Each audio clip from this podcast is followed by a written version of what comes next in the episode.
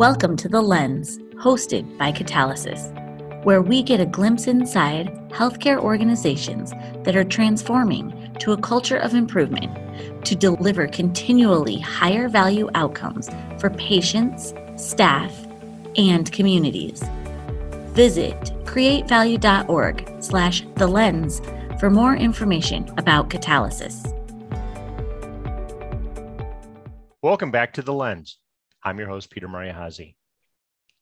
As your organization matures on the journey to organizational excellence, the function of the improvement team evolves from project based facilitation to supporting leaders through cultural transformation. Today, it's my pleasure to be joined by Catalysis staff and faculty to discuss the importance of building coaching capability within your process improvement or PI team.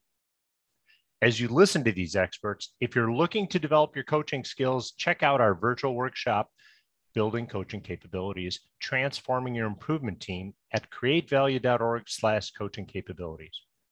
Or check out our full list of upcoming workshops at createvalue.org slash workshops. I, it's my pleasure to welcome Karen Flom, Pam Helander, and Teresa Moore. Thank you all for joining me today. Peter. Peter first, Pam, you've done a you've done a podcast, but this is the first time for Teresa and Pam. Uh, you know, introduce yourselves and, and the work you do. Teresa, tell the listeners about you. Sure. Uh, thanks for having me, Peter. Um, so I've been uh, working in the improvement area for for quite a long time, with basically the last 15 years in healthcare. And really, what I'm focusing on now, primarily as, as faculty with Catalysis, is helping those process improvement team and leaders transition um, from either tellers or facilitators, that project based uh, improvement culture that you talked about, into coaches, right? So, helping those organizations move more towards a learning environment. Excellent. And, and Pam, reintroduce yourself to the listeners. Sure, thank you. Um, Pam Helander, I am uh, the director of our executive forums here at Catalysis, and I also support the education team with coaching and um, teaching of our workshops. I've been in healthcare for more than 30 years. I'm a nurse by background, and I've worked in both operations and in um, quality or improvement, um, the different sides of the work. So I've had the experience of the coach and the person being coached. Oh, thank you, Pam. And Karen, bring us home. Tell everybody about you. Oh, great. So, my name is Karen Flom, and I'm currently the program director of education here at Catalysis. Um, and like Pam, I also do some teaching and coaching with our materials. You know, I started my work not in healthcare, I started mostly in um, human development field across other industries. But about 20 plus years ago, I came to healthcare and had the chance to be frontline leadership, PI frontline, and uh, service line leadership as long as PI leadership. And that's all been really in the experienced environment where leaders serve as coaches. And so it's that experience and passion that brought me to this place with Catalysis to help others who are on the journey. And it's marvelous to have three experts who all have experience working with, working in, coaching uh, in PI teams. So tell the listeners why is it important for a PI team to develop their coaching skills?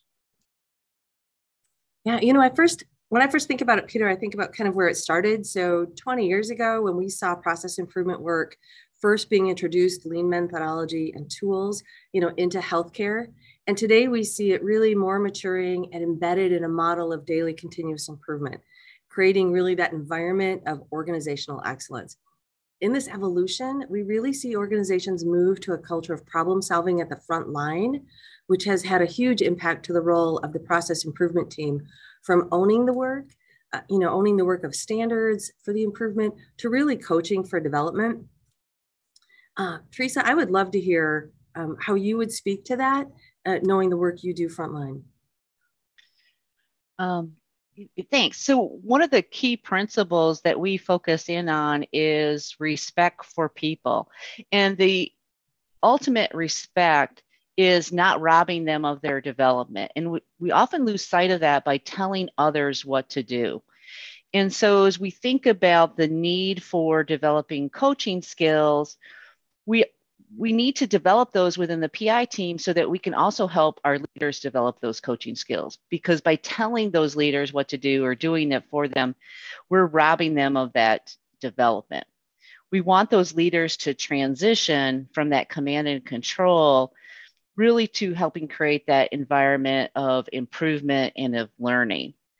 So as leaders take on that new role of coach and teacher versus, you know, the traditional command command and control, the process improvement team needs to support that evolution.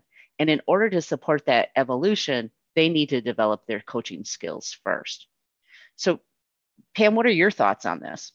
Um, yeah, I think um, when you think about that, Teresa, I love that transition of helping the leader be um, be the coach but our PI team are also used to being the doers of the work, right? So they got where they are because they were good doers. And this is a really different way to, to lead and get the work done when you have to switch to being the coach. Um, so if the PI person is the doer, they are because they become the owner of the improvement or the work. And so when the PI person moves to their next assignment, the team didn't own that work and so the work isn't sustainable that way. So when you think about it that way it's really important for us to get the pi folks to understand their role as a coach to actually help the team have a sustainable solution in the long run.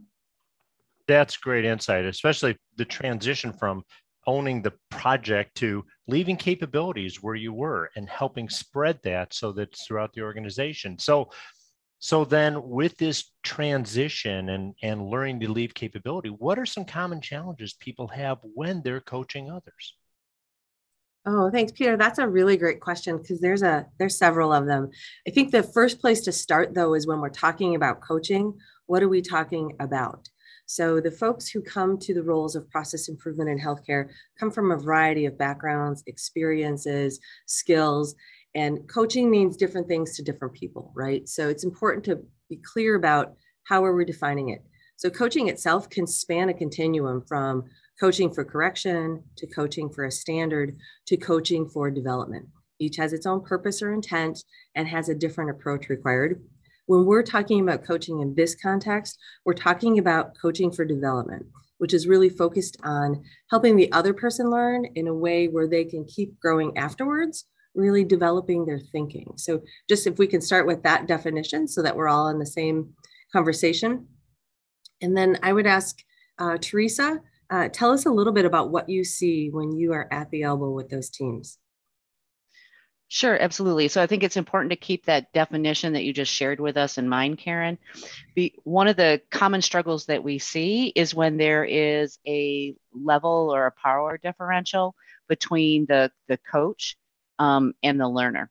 When that learner, let's say, is an executive that's being coached by a member of the improvement team, there's some struggles around that. Um, and often that's when those coaches transition outside of their lane.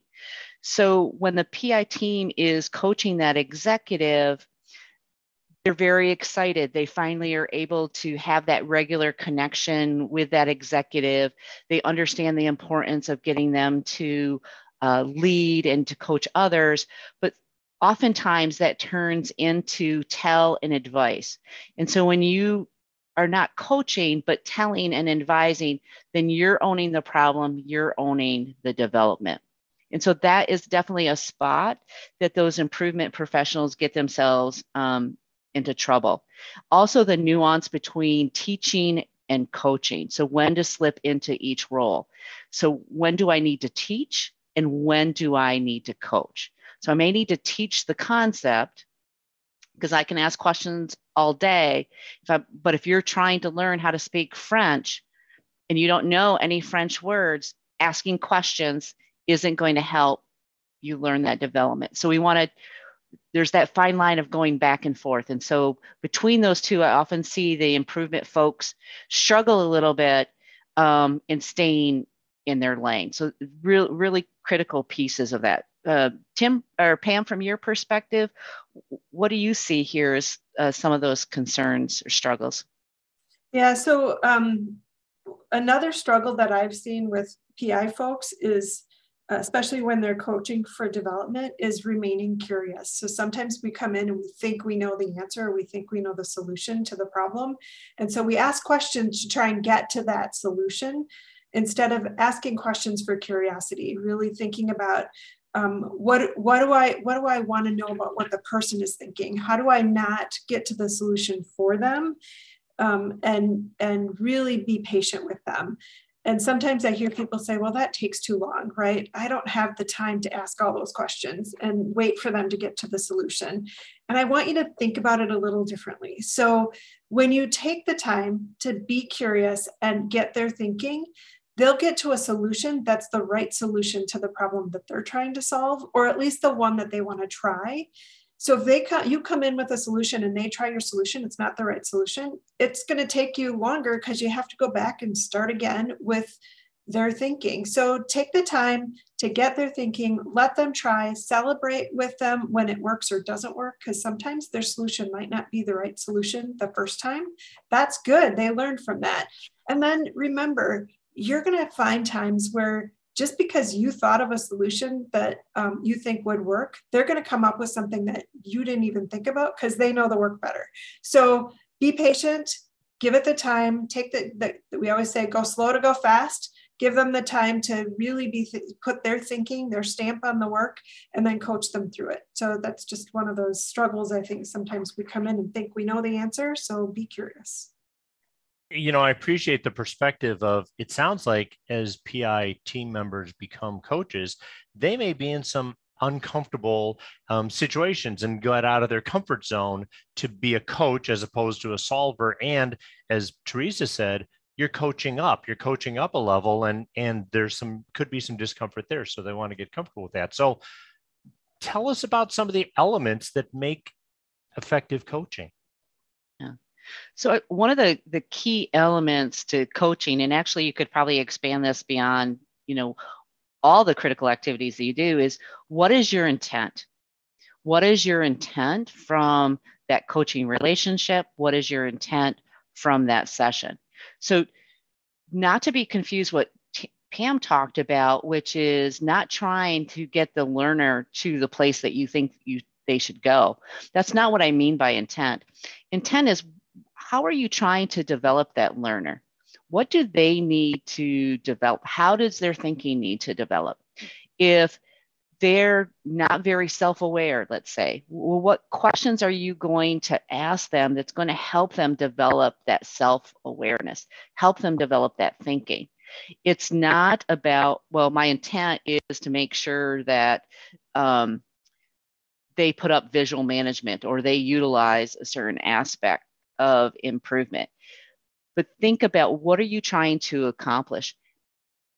Is your intent and also understanding their intent. What do they need out of this coaching relationship? What are they trying to learn or do or understand? And where do they want to progress? So, intention is so key in framing how you walk into this relationship, both uh, from a large perspective of of the relationship overall, but then each individual session may have a sub intent, you will, or an intent for that particular time together. So, so both are important to keep in perspective. If you move away from that intent, what you'll find is that your time together wanders all over the place. So, intention helps keep you focused and makes your time more effective and more valuable because one thing we probably could all agree on is we have more things to accomplish than what we have time for. So, um, Pam, what about your perspective? What are some of the elements that you see as important yeah, so, to effective coaching? Thanks, Teresa. So, yeah, um, once you've established that I mean, intent with the um, the person that you're coaching with, um, there's a few additional skills that I think we need to um, hone as we learn to be better coaches. One would be um, that skill of inquiry. Uh, how do we ask questions? And Edgar Schein talks about the art of drawing someone out by asking those questions for which we don't know the answer. Right? And sometimes that's a really different way of thinking, um, and it requires practice. So um, that's another skill that we think you need to practice as you become a better coach. In addition to that, sometimes when we're trying to think about that next question, we aren't actively listening. So, active listening is another skill that I think is really important for a coach to hone. Um, so, when you listen for intent to learn, again, you're starting to listen to the thinking of the coachee, the person that you're working with.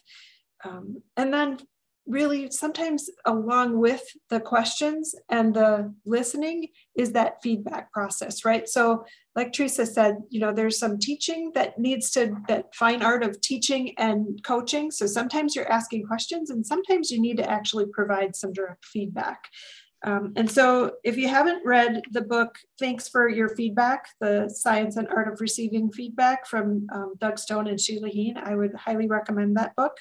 Um, they, it was really eye-opening for me. Um, they talked about pushing feedback versus pull for feedback. Um, is your person ready for the feedback? How are you, um, what did you agree to, to how you wanna give that feedback? And then the other thing that was really powerful for me in that book was the um, I can be the feedback giver, but the receiver of that feedback has the power to decide if they're going to use that feedback or not. And so, as the receiver of feedback, that was really helpful for me to be able to. It almost gives you permission to take take a step back and think about the feedback and decide what you want to use as the feedback giver, it was also important for me to hear that because sometimes you give feedback and then you come back and they didn't do the things that you talked about. And then you have to think about, well, maybe that feedback wasn't helpful for them and it is their decision on whether or not they're going to actually take that feedback. So I think remain curious, listen actively, and then provide feedback are all valuable skills for a coach to learn. Karen, what do you think? Wow, um, Teresa and Pam, I think you've covered the core of it, and I, I absolutely support what you've said. Um, the, the piece I would add to it would be about reflection, right? There's no learning without reflection. And so, as a coach, part of your role is to help your learner develop that um, process of their own, their own structure for reflection. We, as um, humans, I think, especially in the urgency of the world of healthcare, we are very focused on plan and do it, plan and do it, just go do. And we don't always take the structured time to say, what am I learning? what went well with what I was trying? What do I want to do differently? Am I meeting my intention? Am I getting to where I intended to go? Um, did I deliver on um, what I thought I was going to do with this practice and this work? So I think taking time to reflect of um, where you've been and where you still want to go to make sure that your actions are aligned um, with where you're trying to be and I think it's just as important for the coaches to reflect as it is for the learners, right? So coaches can support learners to develop their own process and create that habit um, and give them maybe some accountability to that. But as coaches, I think it's equally as important to say, did I hit my intent in this coaching session, right? Did I ask questions that were in service to my learner? because we get good at what we practice. And so it's about reflecting back on our own practice as coaches um, to make sure that we're also delivering what we need to do. Oh, thank you all. That that's a great foundation for our listeners who aren't doing coaching to think about. So let let's take that to the next level. I can imagine there's some out there going, "Hey, I want to do this." What advice would you give to someone who's starting a new coaching relationship? So I can um, kick this one off. So um, Teresa talked about intent and understanding intent. And I think when you start a coaching relationship, I always begin with that. What is what is the purpose of this coaching relationship? What do each of us want to get out of it? And then what are the ground rules we're going to set around the relationship? For instance, if we decide that there's homework that's going to be done in between, we both agree that we're going to get that homework done and we're going to focus on it. Um, if, for instance, when I do personal development A3 coaching, we work on their A3 and so before I do my coaching session, I want to see that A3 in advance so that I have the opportunity to have some quiet reflection and come up with some questions that will be helpful for the person doing the A3. So a ground rule might be um, you have to send me your work in advance so I have time and I have to do my prep. So as you begin the coaching relationship, it's kind of like set the intent and the reason we're doing this, and then set the ground rules around um, what do we both agree to do in this coaching relationship? then, you know, we get to the work. So, Karen, what are your thoughts on the next steps? Well, you know, when I think about um, advice in starting the coaching relationship, right? Coaching is a shared relationship, it goes both ways. And relationships will rise to the level of trust. So I think about, you know, Teresa, as you talked about the importance of intent. When I'm starting a new coaching relationship, my intent is how am I going to build the relationship, the trust with my learner um, about um, because you can't move forward without that, right? You're only going to go as fast as your level of trust. And so when you think about that, there are specific behaviors and actions you can use to increase trust in a relationship or decrease them. Um, but when you think about increasing trust, I think about what you talked about, Pam, clarifying expectations. That is one way to increase trust. Start the conversation about what each of you expect from the coaching relationship. Set the expectation that it's a two way relationship. Um, creating transparency also really helps build trust. So, what is it about the process and the work ahead that needs to be clear? Do you have the same definition of what coaching is? Are we clear about what the learner's targets are and the roles that people are going to play? And then the I think the third piece that I, I focus on is it action or behavior to help build trust is um, thinking about my intent to listen, right? So when you listen first, uh, you demonstrate that you're seeking to understand, you want to understand their goals and challenges, you're investing in their success. So, as a coach, everything we do is in service to our learners. And I think demonstrating that through your behaviors is how you build trust and really start that relationship well. Um, so, when I think about that, um, Teresa, what would you add as well? Well, both you and Pam have uh, definitely defined some of those foundational pieces of having that initial conversation around the ground rules and expectations and and and as you pointed out karen uh, critical to starting that building the trust in their relationship which is key to coaching one of the things i think it's important also to point out uh, for folks who are starting to figure what what does this coaching mean is remembering that coaching is a process right? We tend to think of it as an act or, or, that's my role, coach. But we need to step back and think about coaching as a process. We go back to the old quote, right? Those that don't plan, plan to fail. And oftentimes, really where I see beginning coaches struggle is because they're not thinking it about it as a process. They're just kind of flying into the meeting by the seat of their pants and going, okay, I know I'm supposed to ask some questions. And they're trying to look at, if it's a development session, they're trying to look at that personal development A3 in the moment. Um, they're not, they're maybe remembering what the intent was, and they're in the moment trying to think of a great question to ask.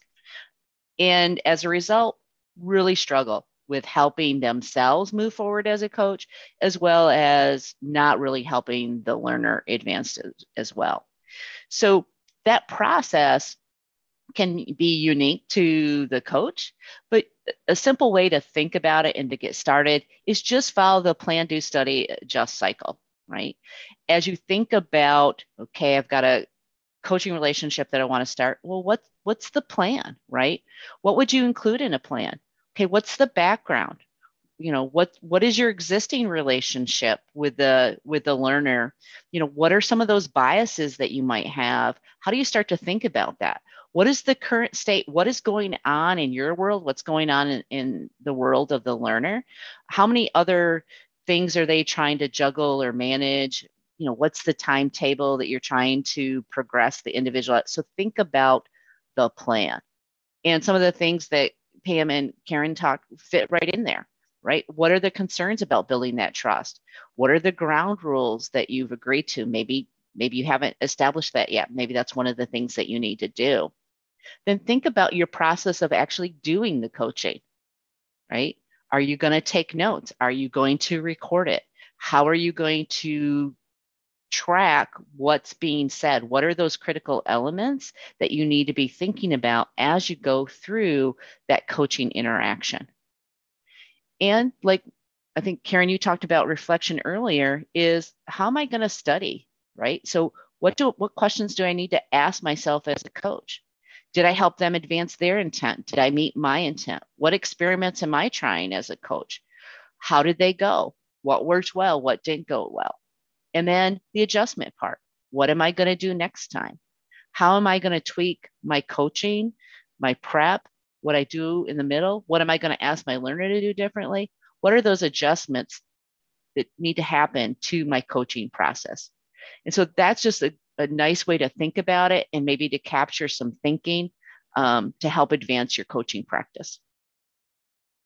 Thank you all. I think I think anybody listening to this is going to listen to this multiple times because you guys have packaged a whole bunch of great information in here. So, what's one thing? Let's hear from each of you. What's one key thing to focus on when you take on the role of a coach? So, you know, I'll start this. When I think about, and I'm always working on how do I improve my practice as a coach? And one of the key things is ensuring that I'm not taking ownership of whatever it, you know, that I'm coaching or trying to help that learner uh, advance and, and meet their intent. And so, how do we, how do I stay objective? And so, when I think about, you know, staying objective, really being thoughtful about the not telling, not giving advice, because I don't want to rob them of their development. Because as a coach, it's important for me to stay neutral, if you will, to make sure that they're understanding their own problem and they're making that development. And a key piece is as you start to do more and more of this, you have to, you'll, you'll start to see patterns, right? And that's a slippery slope where you can now those biases of what you've seen repeat over and over start to creep in. So being mindful of those biases um, that could impact your objectivity. So being thoughtful about that. So that's one of the things that I focus on as I go into and continue to work with individuals. Um, what what are your thoughts on this one, Karen? Um, gosh, Teresa, you know, I would absolutely agree with you. I think staying objective is so key because um, everything we do as coaches is in service to our learners. And so when I talk about that, I think about being present, like being present for my learner, which for me um, takes prep and takes space to do that. So I think, Teresa, you use the example of sometimes our days get stacked and you run from one next thing to the other. And if you fly in there without having a time for me, like to be set and, and think about being present for that learner, it's not going to be a valuable experience. And so I, I need to take time to do that um, because I do need that space to put aside my own biases and my own thinking, focus on what would be in service to my learner. You know, where are they at? Where are they trying to go? Reground on where did we leave our last conversation? And one of the things I will do is, is probably in my prep, capture one or two questions that I want to ask my learner in service of their learning and their thinking so that when I am in the conversation, I can focus on what my learners are talking about and where they're at. And I don't have to be worried about, oh, what am I going to say? What was that question I was going to ask? So, those kinds of things help me be present and put aside all the other exterior factors, the environment around me, so that my time with them is, is really in service to them. So, Pam, what would what do you focus on when you take on that role? Um, thanks, Karen. Um, so I love the focus on prep um, and making sure that you're staying objective. The one thing that I've learned as a coach is sometimes you have to be there to watch the person do what they're doing, right? You have to kind of go see. And so so when you do that, you learn so much. I can have a conversation with somebody and we can have a really good conversation, but then when I actually go see, I see something completely different. So as a coach, my recommendation is that you do some go see that you you know if you want to see how the person is really doing their work go watch them do it. But there's a few things that you probably want to do if you're going to do that. So make sure you ask permission of the coach e. So are you okay if i come and um, hang out with you as we as you do your work talk about the purpose of you doing that and what that process is going to look like right? Do you want me to coach you while you're you're working with your team? If you're in a huddle and you're you're leading the huddle do you want me to interrupt and coach you during the huddle process? Or would you prefer that we have that conversation offline after this after the huddle process? So what does that um, go see purpose and process look like? And then if you're going to do that, so say you're at a huddle, there's other people there. So how do you make sure that the other people that are around when you're coaching the coachee um, are are aware of what your purpose is. I'm here to work with this person, not here to work with you on whatever problem you're trying to solve, right? So the intent behind me being there, make sure that you you uh, let the the others know what you're doing there. So um, advice would be just go see because we learn so much when we actually go spend time where the work is happening. And and as you all were talking, it was amazing to me the analogies to being a coach in sport whatever the sport is to go see to be present to be prepared to be objective to be able to do that and that's something i think can resonate with people so to kind of start closing this out do, any of you have a final thought that you'd like to share with the listeners? Yeah i you know i think clear is kind right? So um, one thing that's important for us as coaches is once you de- develop that trusting relationship and that intent and purpose on the coaching, then really just be open and honest with the person that you're working with because they're going to learn more from what you're really thinking and be able to use that feedback, like we talked about earlier, and decide what works for them, reflect on it, and then determine what their next steps are. So clear is kind. Don't beat around the bush. Give them the honest feedback that they are asking for from you as a coach. Uh, Karen, what what's your advice? Um, so I love clear is kind. Thank you for pulling that one, Pam. You know, I think my advice is um, be good to yourself, right? We get good at what we practice. And when we start to reflect and we're in that role of learning and building our coaching skills, we we want to be better in all those realms and we want to be really good in how we deliver what we deliver for our learners and so as you know teresa talked about there is a coaching process and think about it in a plan do study adjust so when you are reflecting and you're preparing for your next section, um, pick one thing you want to practice, one thing you want to do better next time, maybe two, but don't try and do all of it at once. Be good to yourself in the process and and focus on your skills in that way.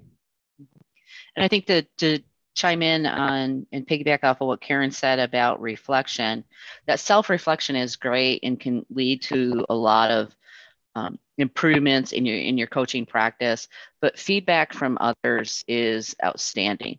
So ask for feedback. It can help you identify um, opportunities for your own development potential opportunities to build that relationship with your learner and how to think about experiments that will make your coaching sessions even more effective. So that's my final advice Oh, thank you. What a great way to close that out, Teresa. And thank you all for joining us today. Peter. Thanks, Peter. Really appreciate the opportunity to connect with some of my favorite coaches in this work. yeah, love working with these ladies. Thanks, Peter. Great. The advice was really helpful, and, and I want to thank you all for listening. If your improvement team is working to build a consistent approach to organizational excellence, and organizational subscription to the Catalysis Academy can help.